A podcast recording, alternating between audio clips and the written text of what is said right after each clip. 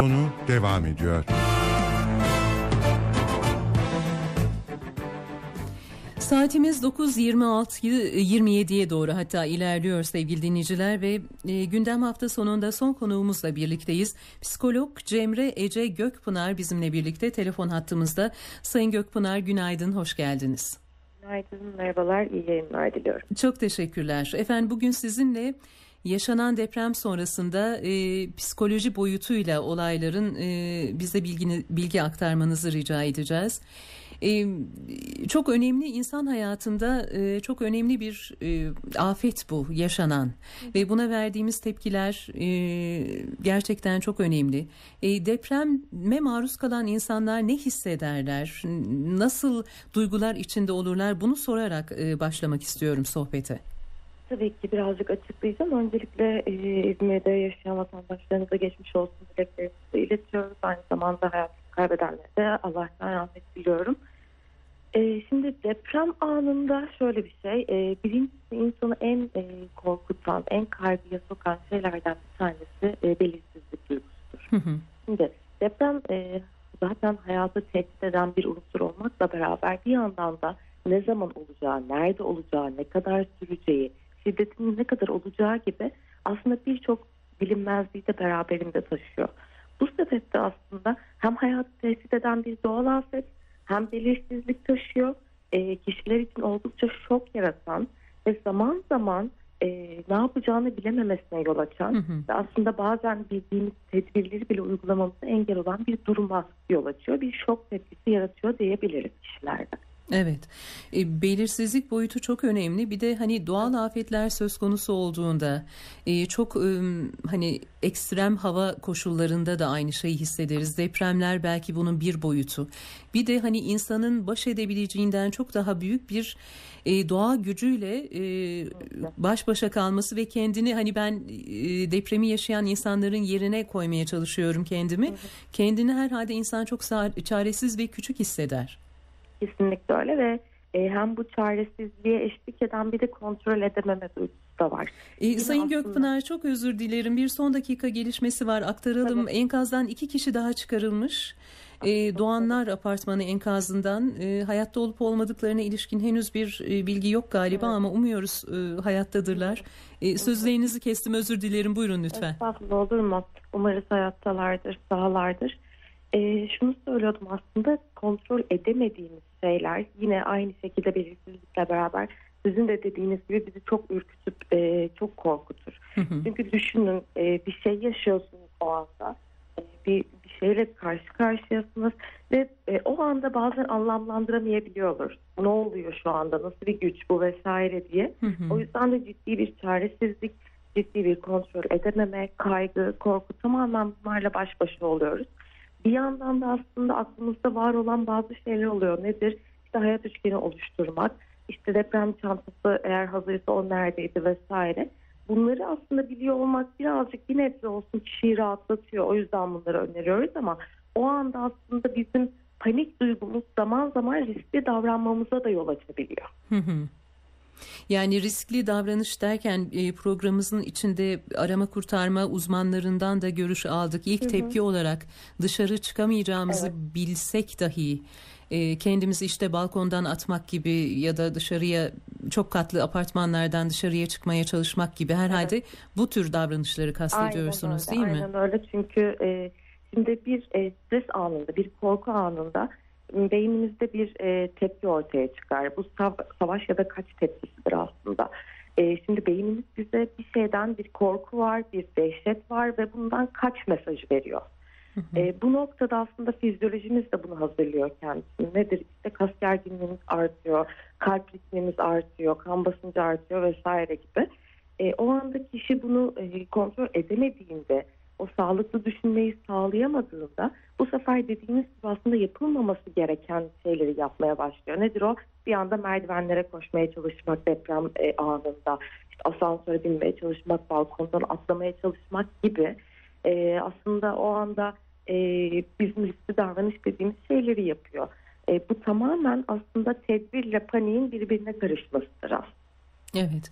Peki efendim böyle bir süreci yönetebilmek öğrenilebilir bir şey midir? Yani deprem öncesinde yapılacak çalışmalarla bu aşılabilir mi? Bu tehlikeli davranışların önüne geçilebilir mi? Yoksa süreç her halükarda işleyecek midir? İnsan e, beynindeki mekanizma açısından. Ee, şöyle söyleyeyim, korkmak, kaygılanmak e, son derece normal duygulardır. Ee, herkes deprem anında kaygılanır, korkar. Hı hı. Bu çok çok normaldir. Çünkü gerçekten orada hayatı tehdit bir durumla karşı karşıyayız. Ve tekrar dediğimiz gibi ne olacağı, ne zaman biteceği, ne şiddette olacağını bilmiyoruz. Doğal olarak da korku hissediyoruz. E, o yüzden bu hislerin yaşanması son derece normal. Depremden korkan, kaygılananla alakalı bizim e, aslında aman korkmayın, kaygılanmayın gibi bir e, evet. veya önerimiz olmuyor. Zaten Ancak, gerçekçi değil anlattıklarınızın ışığında öyle. değil mi efendim? Aynen öyle, aynen öyle. Yani çünkü o zaten bizim korkmamız gereken bir şey. Ve keza yine şöyle bir durum var. Aslında korku ve kaygı bizi bir yandan da koruyan şeylerdir, koruyan duygulardır. Şimdi siz düşündüğünüzde bir şeyden korktuğunuz için ona önlem alırsınız. Bir şeyden kaygılandığınız için ona dikkat edersiniz. Aslında bizi koruyan mekanizmalardır bunlar. o sebeple de hani kötü duygular değildir. Fakat kontrol edemediğimiz anlarda yani işlevselliğimizi bozmaya başladığı anlarda artık bizim müdahale etmek istediğimiz ve evet kişinin bunu kontrol etmesini öğretmeye çalıştığımız duygulardır. Hmm. Çünkü zaman zaman kişinin e, beyni bu korkuyu diyelim ki işte depremden aylar sonra işte haftalar sonra da aynı yoğunlukta e, taşıyabiliyor. Bu tip durumlarda ne oluyor? Kişi evde tek başına kalamıyor, uyku yeme bozuklukları ortaya çıkıyor, işine odaklanamıyor gibi aslında bizim böyle travma sonrasında stres tepkileri dediğimiz tepkileri devam etmeye başlıyor. İşte o tip durumlarda bizim e, artık dediğimiz müdahale edelim bu duruma ve kişi bir yardım alsın dediğimiz durum ortaya çıkıyor. Aslında Sayın Gökpınar ben de tam bu konuyu soracaktım. Yani deprem sonrasını siz e, sözü oraya getirdiniz. Şimdi depremde yaşanan bir ölüm korkusu var. Evet. E, bu bir şekilde atlatılıyor. Hani o an için işte ölmedik, hayatta kaldık. Evet. Bu işin bir boyutu. Sonrasını nasıl yöneteceğiz? İkincisi depremde yakınlarından e, herhangi birini kaybeden biri olabilir. Bu kayıpla nasıl baş edeceğiz?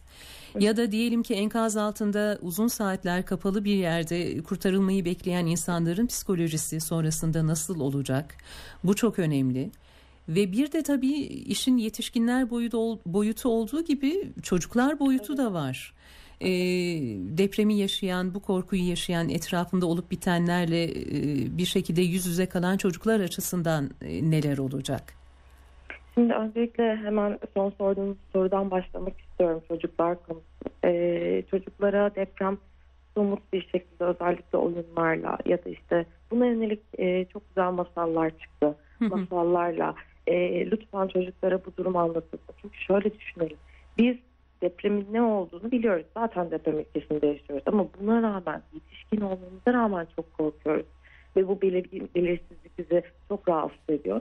Hele çocuklar eğer bunu bilmiyorsa, ne olduğunu anlamlandıramıyorsa o zaman daha büyük dehşet yaşıyorlar işte. Sayın Gökpınar yüzden... sözlerinizi kesiyorum. Can kaybı şu anda maalesef 49'a yükseldi. Bir son dakika gelişmesi dinleyenlerimize aktaralım. Devam edin buyurun.